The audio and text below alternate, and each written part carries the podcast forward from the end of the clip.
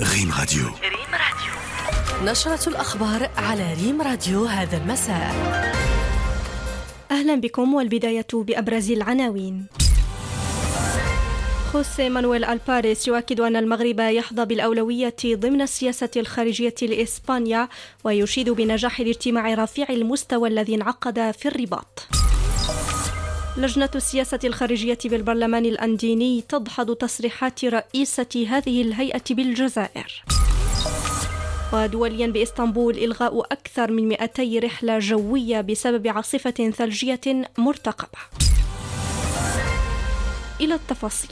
قال وزير الشؤون الخارجية والاتحاد الأوروبي والتعاون الإسباني خوسيه مانويل ألباريس إن المغرب شريك استراتيجي ويحتل المرتبة الأولى ضمن أولويات السياسة الخارجية لإسبانيا، مشيدا بنجاح الاجتماع رفيع المستوى الذي انعقد يومي الأربعاء والخميس في الرباط. سهام أيسدرا والتفاصيل. رئيس الدبلوماسية الإسبانية الذي حل على برنامج بالتلفزيون الإسبانية العمومية أشار إلى أن الاجتماع رفيع المستوى كان له أكبر النتائج الملموسة في تاريخ البلدين، حيث سجل عددا قياسيا قوامه حوالي 20 اتفاقية.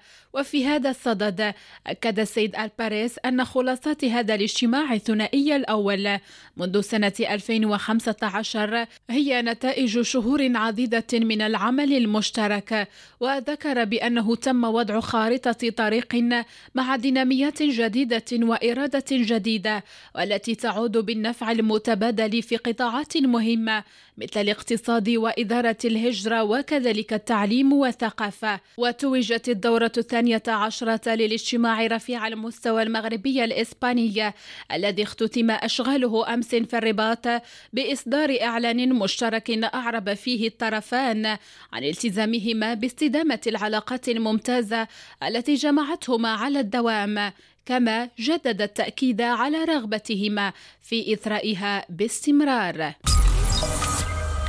جددت لجنة السياسة الخارجية والعلاقات الدولية والدبلوماسية البرلمانية للبرلمان الأنديني التأكيد على موقفها الثابت الداعم للوحدة الترابية للمملكة ولمبادرة الحكم الذاتي بالأقاليم الجنوبية، وذلك ردا وضحدا للتصريحات التي أدلت بها رئيسة هذا البرلمان خلال الدورة 17 لاتحاد مجالس الدول الأعضاء بمنظمة التعاون الإسلامية التي انعقدت مؤخرا بالجزائر.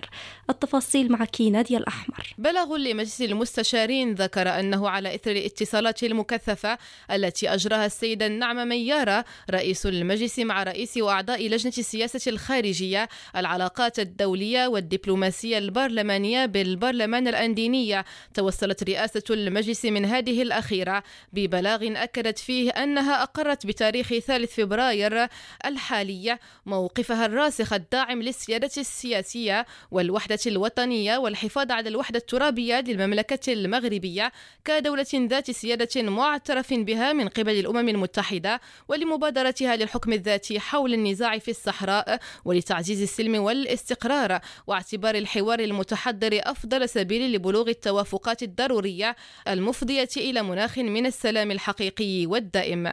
اللجنة ذكرت في هذا السياق بأنها كانت قد عقدت اجتماعا في مراكش في 3 يوليوز الماضي حيث أجرت نقاشا حول دعم السيادة الوطنية والوحدة الترابية للمملكة المغربية أخذة بعين الاعتبار الحفاظ على السيادة الوطنية والوحدة الترابية للدول ذات السيادة كثابت من ثوابت السياسة الخارجية للتجمع الأنديني وكذلك الدول الأعضاء في برلمان الأنديز، وكون المغرب يحظى بصفة عضو مراقب في هذه الهيئة البرلمانية. كما أشارت اللجنة كذلك إلى انعقاد الجلسة العامة لبرلمان الأنديز في مدينة العيون بالصحراء المغربية بتاريخ 4 يوليوز الماضي بمشاركة البرلمان المغربي ممثلا برئيسي مجلس النواب والمستشارين، وهي الجلسة التي تم خلالها اتخاذ موقف داعم للحوار السياسي والتعاون البرلماني. كما اطلع خلالها البرلمانيون الأندينيون بشكل مباشر على الوضع وسجلوا أثناء زيارتهم لمشاريع التنمية السوسيو اقتصادية ومنشآت التعليم والتطبيب السلم والاستقرار والتنمية التي تنعم بها المنطقة.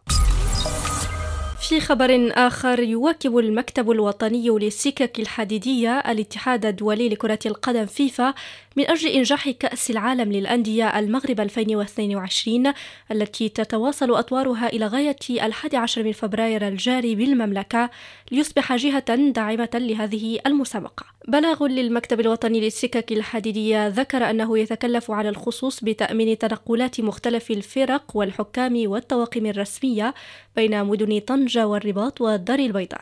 المصدر ذاته أوضح أن هذه التنقلات يتم تأمينها عن طريق الرحلات المنتظمة لقطارات البراق، وكذا عن طريق رحلات خاصة عبر القطارات نفسها من أجل مسايرة برنامج المباريات.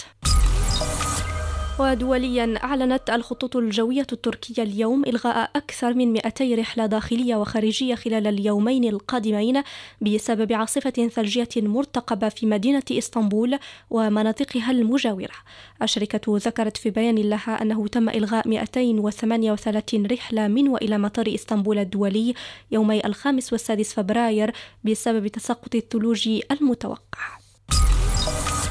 ورياضيا أقصي فريق الوداد الرياضي من كأس العالم للأندية المغرب 2022 عقب هزيمته أمام الهلال السعودي بالضربات الترجيحية بعد انتهاء الشوطين الأصلي والإضافي في المباراة التي جمعتهما اليوم على أرضية المجمع الرياضي الأمير مولاي عبد الله بالرباط برسم ربع نهائي البطولة، فيما تأهل الأهلي المصري إلى نصف نهائي كأس العالم للأندية عقب فوزه على سياتل ساوندرز الأمريكي بهدف للا شيء في المباراة التي جمعتهما على أرضية الملعب الكبير لطنجة برسم ربع نهائي المسابقة.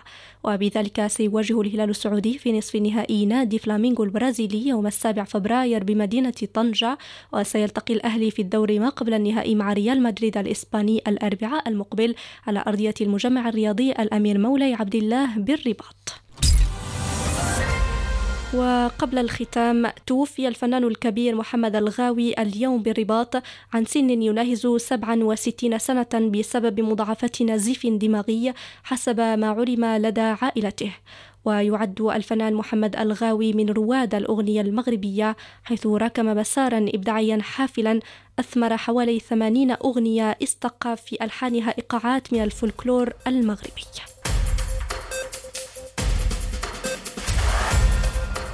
نهاية النشرة، إلى اللقاء.